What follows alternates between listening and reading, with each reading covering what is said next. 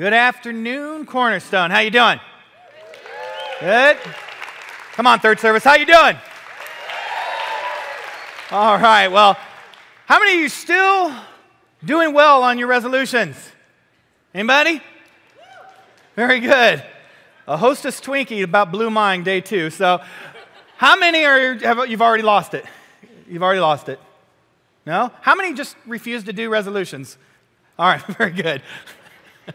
well, we want to thank you for coming here. We want to thank um, those who are listening online. Um, what a pleasure it is to be here. Um, first Sunday of a new year, 2014. Holy cow. 2014. Today, we're going to talk about um, something that should be near and dear to all our hearts, and that is Jesus and his church. We're going to talk about this whole idea of three to be and what it means to be a church that, as we will discover, that is anonymously famous. So as we begin today, I want you to turn in your Bibles to Revelation chapter 2. And as you're turning there, in order to know what a church is, we need to understand what a church is not. Church is not a day, it's not a day of the week. Church is not a place or a destination. Church is not a program or some clever marketing scheme. And the church is for sure not a dead body. Paul refers to the church as alive, a living body of believers. The word church in, in Greek is ecclesia.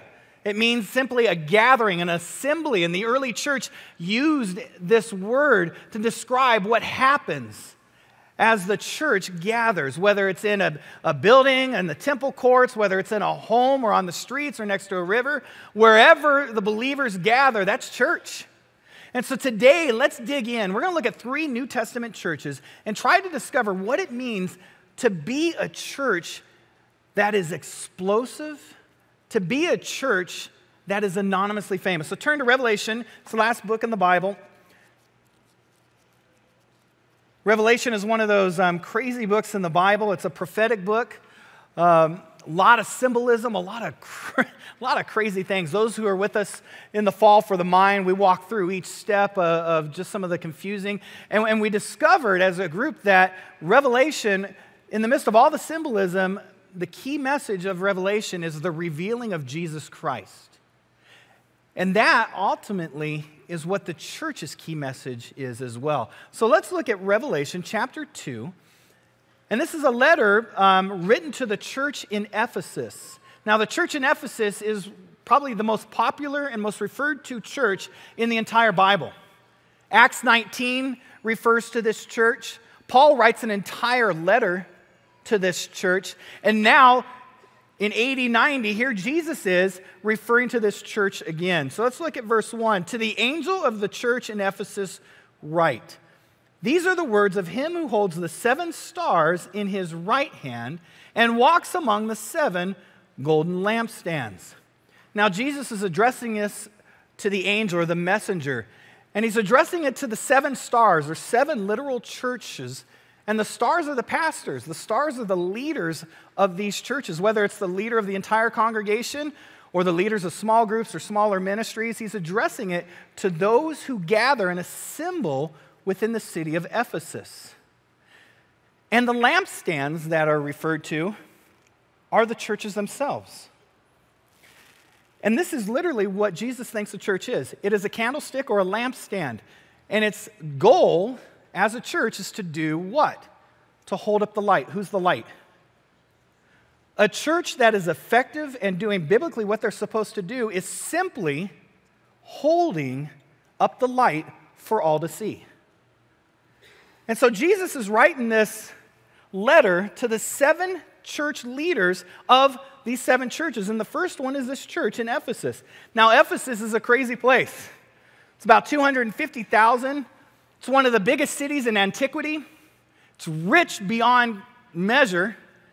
It's got one of the seven wonders of the ancient world, the Temple of Diana, or for the Greeks in here, Artemis. And this temple was unreal. Unreal. This city was huge. Now, I know some of you are going, well, that doesn't say that's about the size of Chandler. But back in that day, I mean, they had superheroes. This was a, a big place port city, wealthy. And look what Jesus writes to those gathering as the church in the city. Verse 2 I know your deeds, your hard work, and your perseverance. I know that you cannot tolerate wicked people, that you have tested those who claim to be apostles but are not, and have found them false. You have persevered, have endured hardships for my name, and have not grown weary. Wow. Those are three verses that any church would love for Jesus to say about them. I know your deeds. Jesus is saying, I have a complete and utter knowledge of everything you do. I know everything about your church. I know your marketing plans before the creative team even meets. I know exactly what the DNA is. I know how deep you go. I know how wide you are. I know everything. And he commends them for their hard work and their perseverance. This is a church that served, that worked hard, that persevered, that went through struggles. This church was doing everything right. Exactly what Cornerstone would love Jesus to say about them and about us. Verse 3 they've endured hardships. Well, what kind of hardships? Well, this church was persecuted. We find that laid out in Acts 19. This church was hated in Ephesus. Why? Well, back to the whole Temple of Diana thing.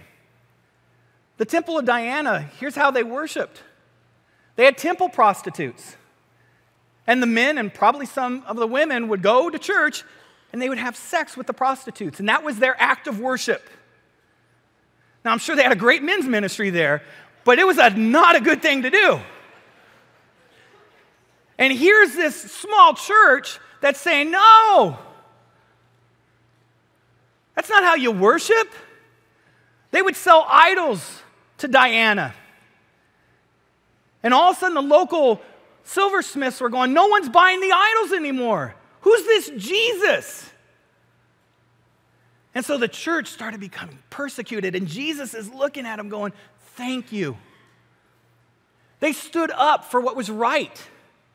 We see in verse 6 this whole idea of the Nicolaitans. They stood up against cults, they stood up against false doctrine. This church was moving and grooving and doing things correct, serving, standing strong, upholding to God's word, being persecuted. But then comes verse 4. And it's sort of one of those catching you off guard moments. Jesus says, Yet I hold this against you. You have forsaken the love you had at first. Consider how far you have fallen. Repent, which means to turn around. Repent and do the things you did at first.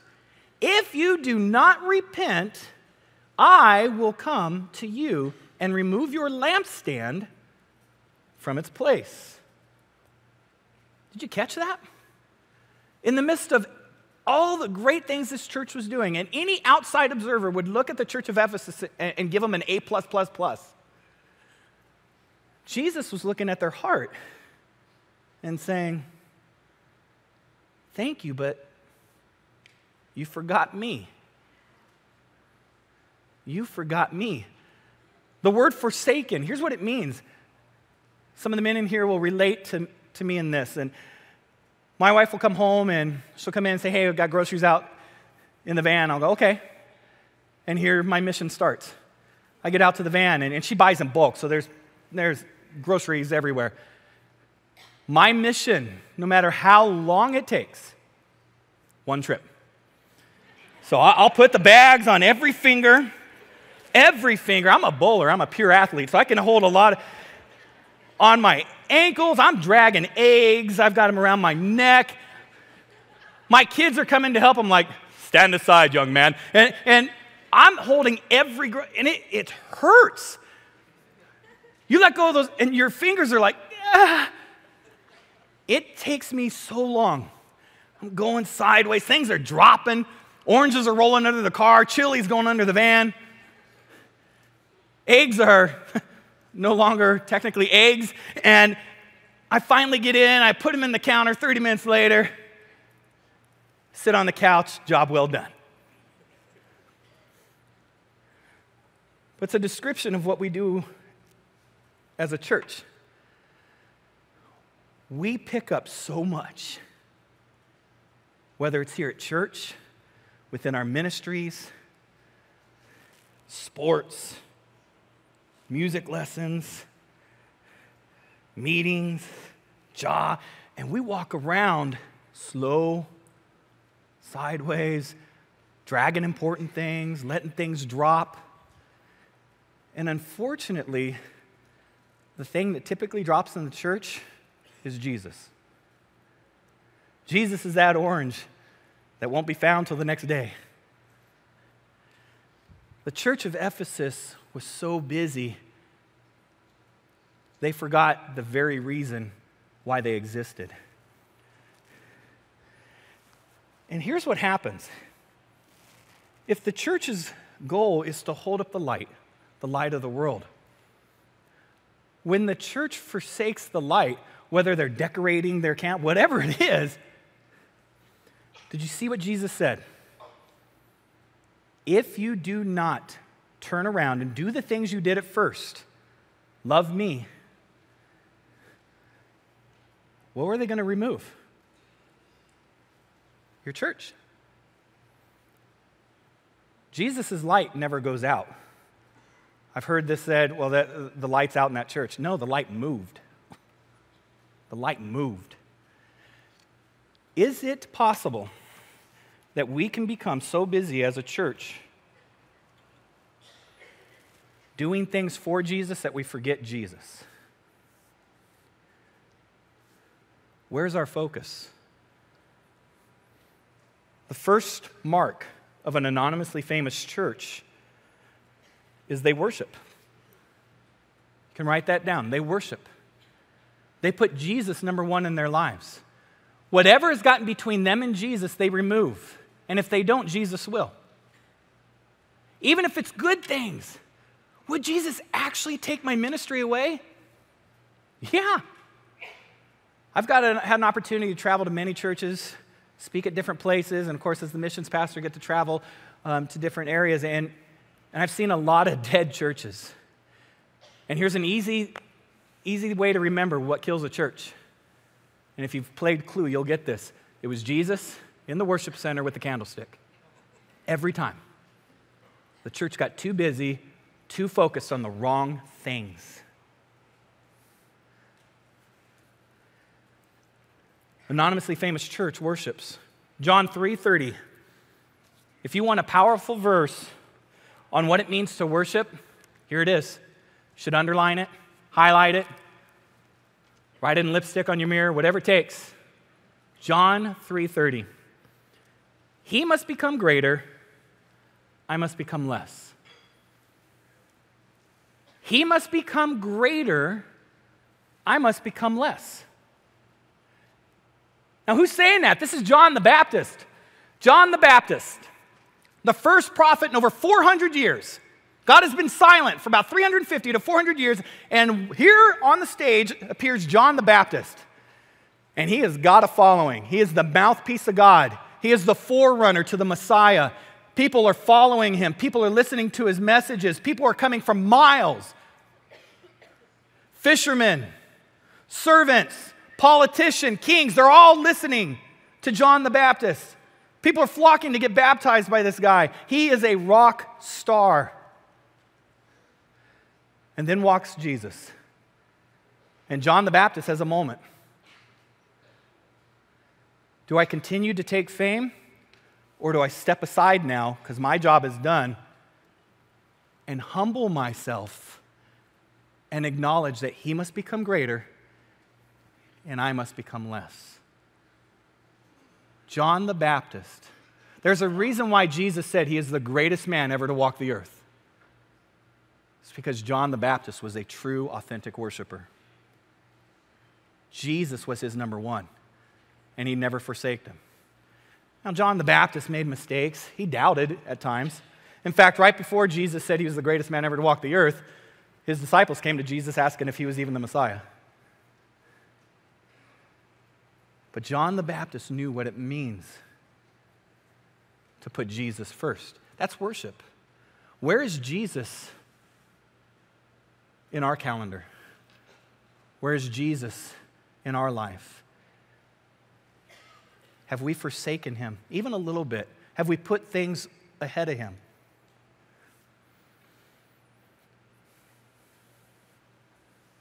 The authentic first mark of an anonymously famous church is they worship. They worship. The second thing, the second trait of an anonymously famous church is they grow. They grow. Let's look at the second church. We talked about um, the church in Ephesus. Let's go back to Acts chapter 2. Matthew, Mark, Luke, John, Acts. Acts is the history book in the New Testament. Acts chapter 2. And we're going to look at the first church. Not First Baptist, not First Presbyterian, but First Church. Numero uno, this is the first church. And watch what they did in verse 42. They devoted themselves to the apostles' teaching and to fellowship and to the breaking of bread and to prayer. Everyone was filled with awe at the many wonders and signs performed by the apostles. All the believers were together and had everything in common. They sold property and possessions to give to anyone who had need. Every day they continued to meet together in the temple courts. They broke bread in their homes and they ate together with glad and sincere hearts, praising God and enjoying the favor of all people. And the Lord added to their number daily those who were being saved. This is the first church. Did you catch that? Every day, they ate together, they lived together, they studied God's word together, they prayed together, they did life together. An anonymously famous church will grow. We will grow. Here at Cornerstone, we have a lot of opportunities for growth. We have small groups, small churches, men's, women's ministry, singles. Every Tuesday night, starting this Tuesday, we have the mind. And I'm excited about what's going to happen. We're, we're going to be studying a topic called Journey 180, and we're going to walk through the Bible from beginning to end. And we're going to put the Bible in a historical context. We're going to try to connect the dots, place these figures in their proper order so the Bible is more understandable. And not only that, we're going to take the Bible and bring it out into, into other history. This was happening when Socrates was doing this. This was happening while the Great Wall of China was built, and so on and so on. And we're going to try to dig into the Word. But wherever you go, find a place where you can find a smaller area to grow together. And I know, I'll be transparent here. When I, when I first got into ministry about 20 years ago, someone invited me to a small group. It was actually not a small group, it was a Bible study. And, and don't, don't let this scare you. This is totally different than our small groups. And I said, What's a Bible study? Oh, you'll love it. And, I've already, and I was already misled by people, by the way, by Christians. They tried to get me to listen to Christian music. You'll love it. And they tossed Sandy Pandy, or Sandi Patty, let me say, Pandy Patty, tomato, tomato. And I'm, I'm coming from a maiden background, and I'm like, what's this? And so now I'm going to a Bible study like, okay, I'll do it. And then at the end, they're like, hey, let's, let's get in a circle. I'm like, why? oh, it's cool. like, circles are normally not cool. Um, and so all the chairs and the couches are there. And I'm like, okay. And it was okay, it, it was fun. And then all of a sudden, it happened the closing prayer. I'm like, oh, what's that? Oh, we're going to pray to God. And, and, and I'm like, okay, cool. And so I, I closed my eyes or one eye and I started looking at this guy and he started praying. I was like, okay. And almost done. And, and then the person on his right, she started praying. And I was like, oh, wow. Those are big words. She doesn't use those ever. And then the next person to the right started praying. And then it hit me Oh no, they're going in a circle. And I'm number six. I was like, oh, I started sweating, clenching my fists. I'm like, oh, I don't know what to say. I don't even know where Ecclesiastes is. What is that? And, and, and I'm, I'm dying here. I'm, script, I'm not even paying attention to the prayer. It could be on number four or five. I don't know because I am scripting a perfect prayer. And then number five says about 80% of it. I'm like, ah! It was a nightmare. But can I tell you, that's not what it's about. That's not what, what small groups is. Small groups is doing life together. These are the people that when you're down, they will lift you up. These are the people that are going to your kids' soccer games. Small churches is an amazing place to learn God's word. The mind, great place to learn God's word. Women's, men's, we have a lot of amazing ministries to help you grow. And that's what an anonymously famous church does. They grow, they want to study, they want to find out about Jesus. When I was young, these pictures um, hung in my uh, grandma's house. And I'd walk by him and I'd go, oh, cool. And this is my great uncle, Robert Walton, my grandma's brother, and he fought in World War II. And I would know him, and people said, You look like him. And so I, I, knew who he was, and I knew he was in World War II. And it wasn't until I got into college in Southern California, and, and I, I was a theology major, but every free elective I could take was an upper division history class because I love history. And I finally just said, Forget it, I'm going to be a history and theology double major. And I just took history left and right. And this college was actually offering history classes specifically on World War II. I was like, Oh, this is awesome. And so I started studying. And I remember going back to my grandparents' house and just standing in front of the wall, reading every last letter that he sent to the family. And as I started reading the letter, the war started becoming alive. There was a personality to it. I could see the fear, and he was scared to death. He got deployed in December of 44, right after the Battle of the Bulge, or right during it.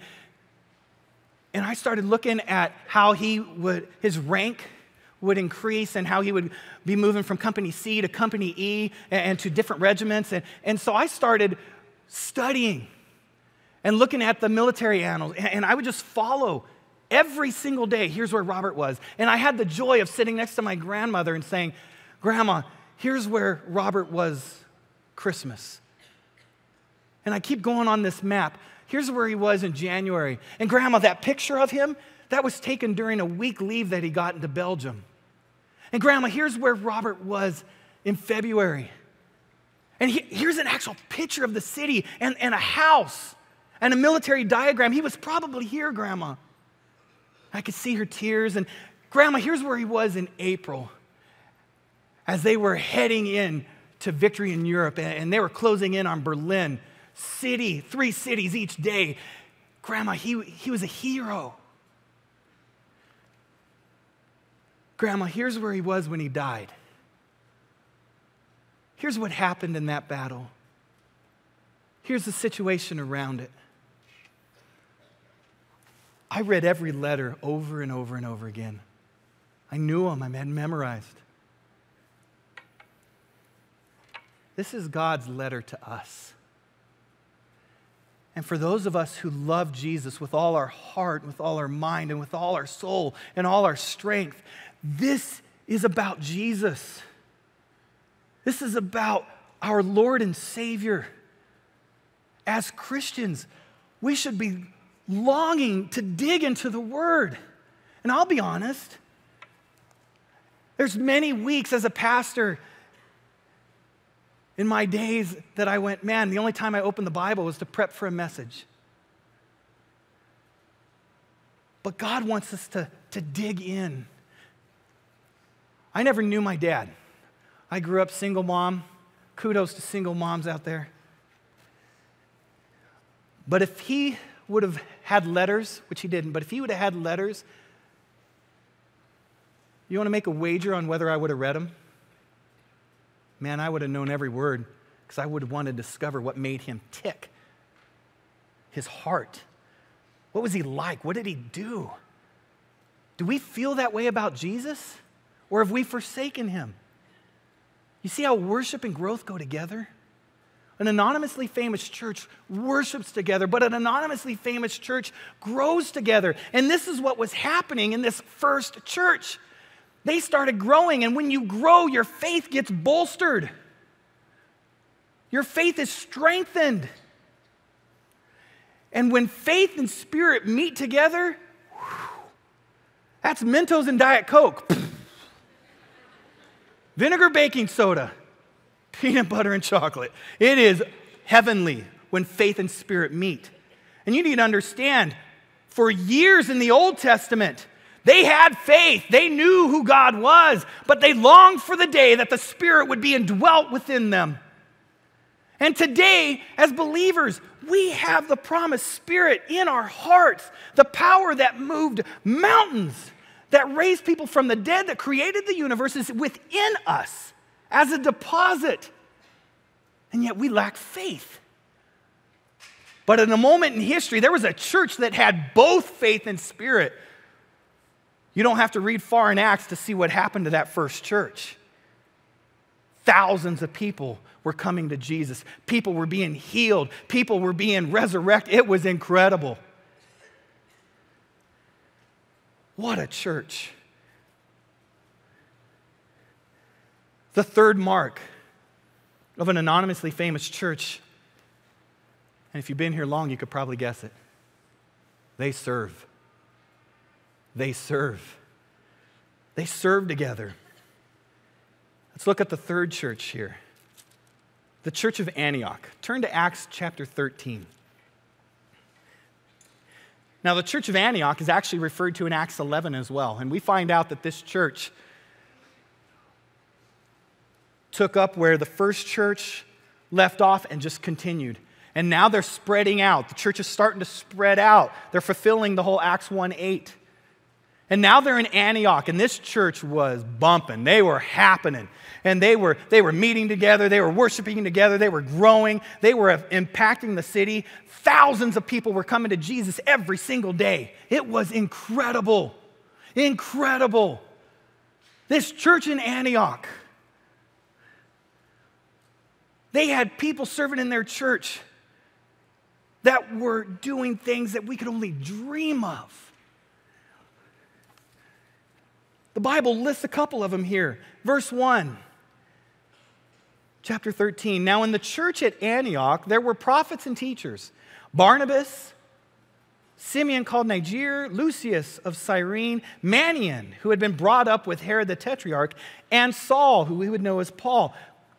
While they were worshiping, now the word worshiping here, some of your translations would say ministering, and that's it means they were ministering. These people were, were, were serving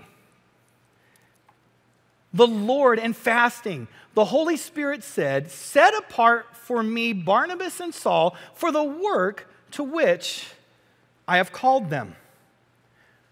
This church was a servant church. They were serving. Yes, they were worshiping and growing because you, you can't do one, it's not one to be. You can't do one to be or two to be. You got to do all three. You miss one, the other two sort of drop off. You got to worship, you got to grow, but you got to serve. Here at Cornerstone, we have opportunities to serve. There's opportunities within the church. We have a children's ministry that's phenomenal, but they need help. They need teachers. Our student ministry not only has incredible dynamic leadership, but our student ministry is doing things that are amazing. But they need mentors to come alongside these teenagers. We have teams in the cafe, logistics. Eh, there's, there are multitudes of places to serve here. And the church of Antioch jumped at those opportunities to serve. In 2014, we've got to take that opportunity to step out, get out of the purple chair, and serve. But not only serve the church here or in Santan, by the way, our Santan church is amazing. This is a church plant that we planted, our first church plant that we planted seven years ago, and now they are our first multi site. And if you are in here and you live on the east side of Power, I would challenge you go to Santan.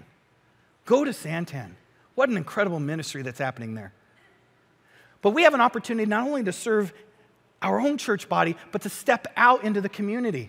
This Saturday, and by the way, every second Saturday, we meet in the student ministry at 8 a.m.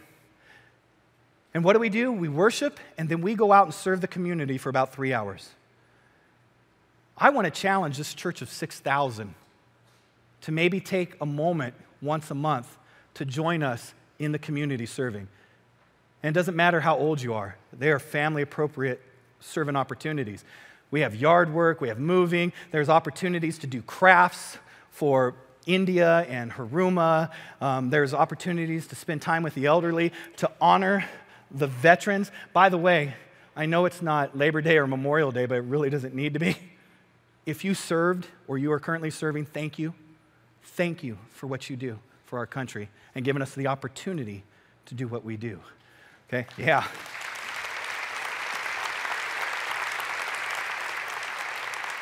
We have opportunities to go to downtown Phoenix and help with the homeless every second Saturday. But not only do we have things within the church and within our community, but we have an opportunity to serve worldwide. Our pastor right now is preparing to head to India to be a servant and to stand right beside one of our missionaries, Suresh Kumar, and help him out and bring relief to his ministry.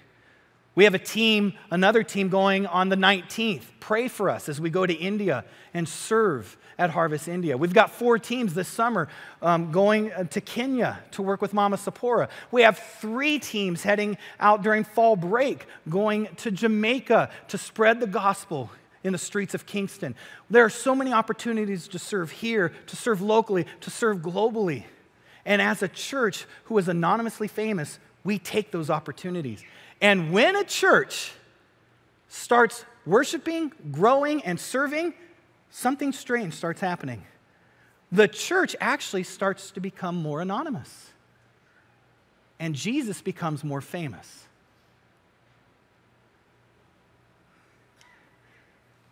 Watch what happened with Antioch. Verse 3.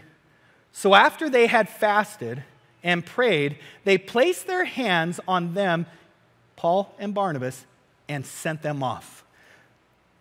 Grab your Bible like this and hold it like this. Because the church of Antioch was an anonymously famous church, now they could have kept Paul and Barnabas all to themselves.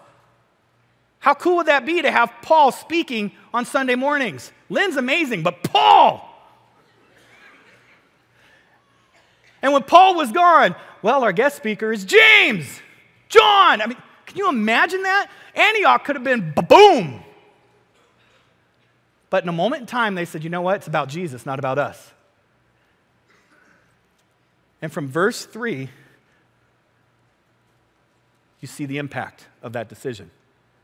They sent Paul out, they sent Barnabas out because they cared more about God's plan than their plan. Church of Ephesus thanks the Church of Antioch. Church of Philippi thanks the Church of Antioch. The Church of um, Berea, Laodicea, it doesn't matter. There are churches that thank Antioch for their decision to become anonymous. And you'll see, Antioch disappears off the pages of the Bible, but their impact is eternal.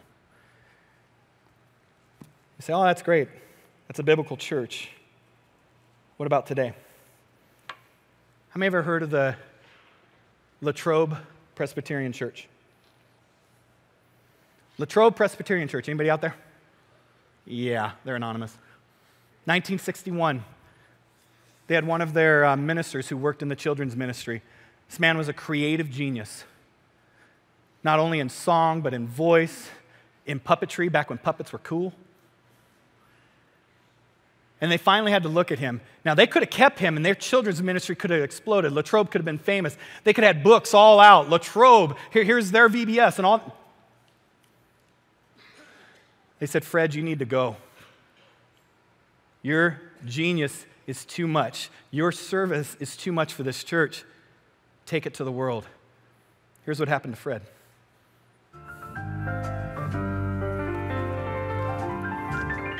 It's a beautiful day in this neighborhood. Feel free to sing. Day for a neighbor.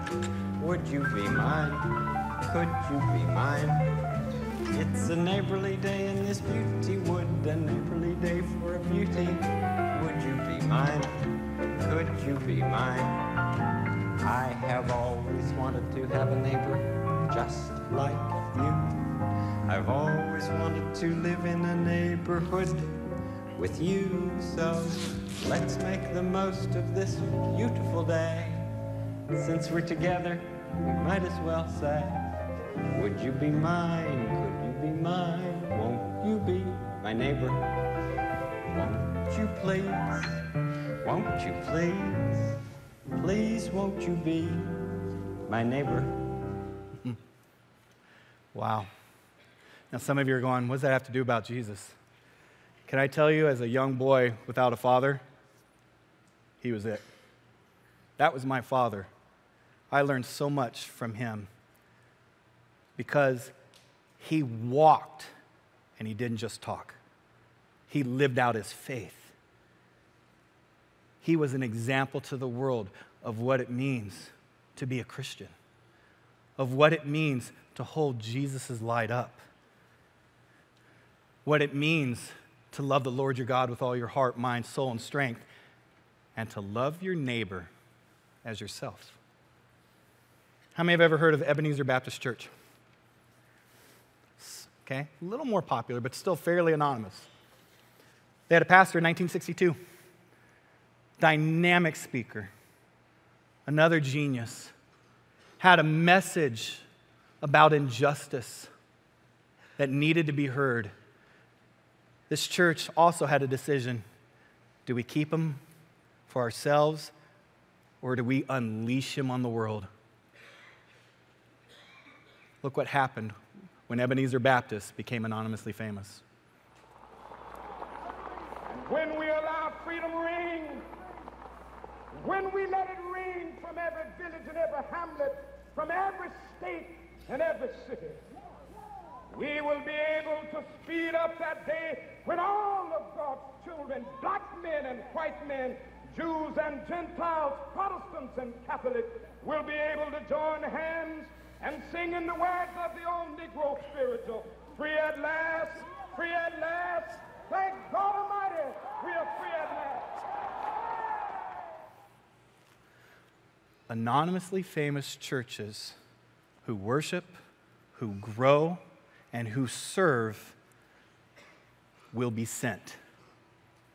They will have end of it. There's someone in this purple chairs today that will change the world. We have youth that will change the world.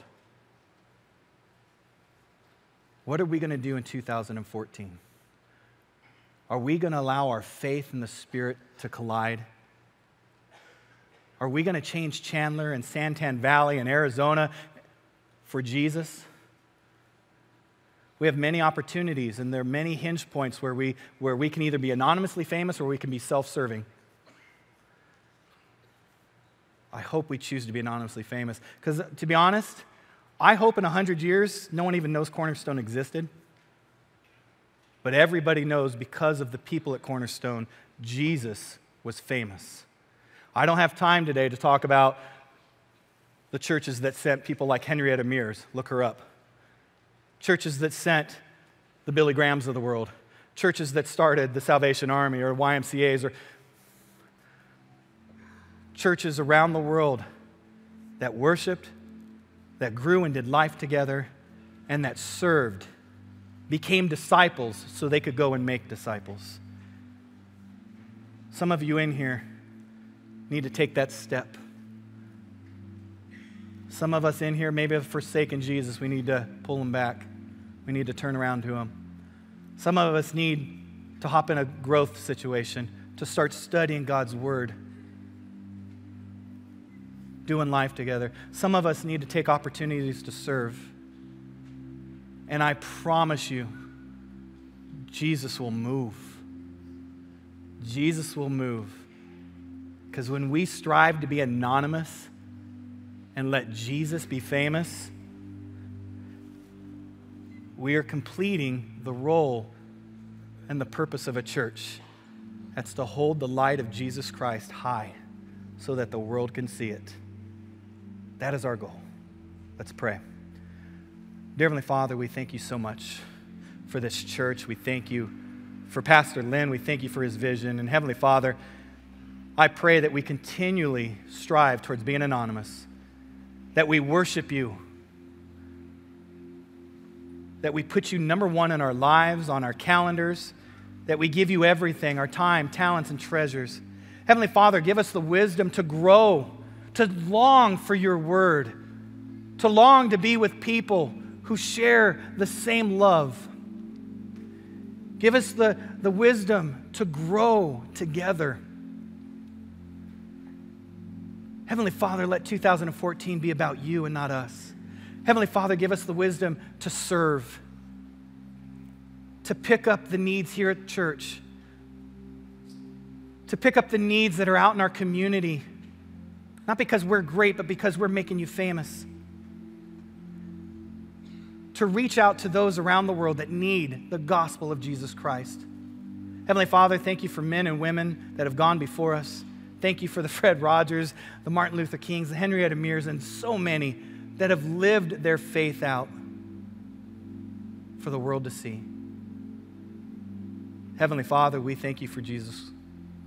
We thank you that we have an opportunity to have a relationship with the Creator of the universe, that you loved us so much that you sent your Son. Heavenly Father, if there's someone in here that does not know Jesus Christ as their Lord and Savior, who has not asked Jesus to be their God, give them the wisdom to not take another step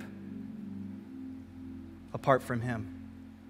Heavenly Father, give them the wisdom to come forward to talk to the counselors Heavenly Father, we pray for 2014. We thank you for the opportunity we have to be part of this church. Such a fun and an amazing church. Heavenly Father, I, I pray that we do resemble the church of Ephesus, not only in the first three verses, but more importantly, that we don't forsake you. We love you and we praise you. In your precious name we pray. Amen.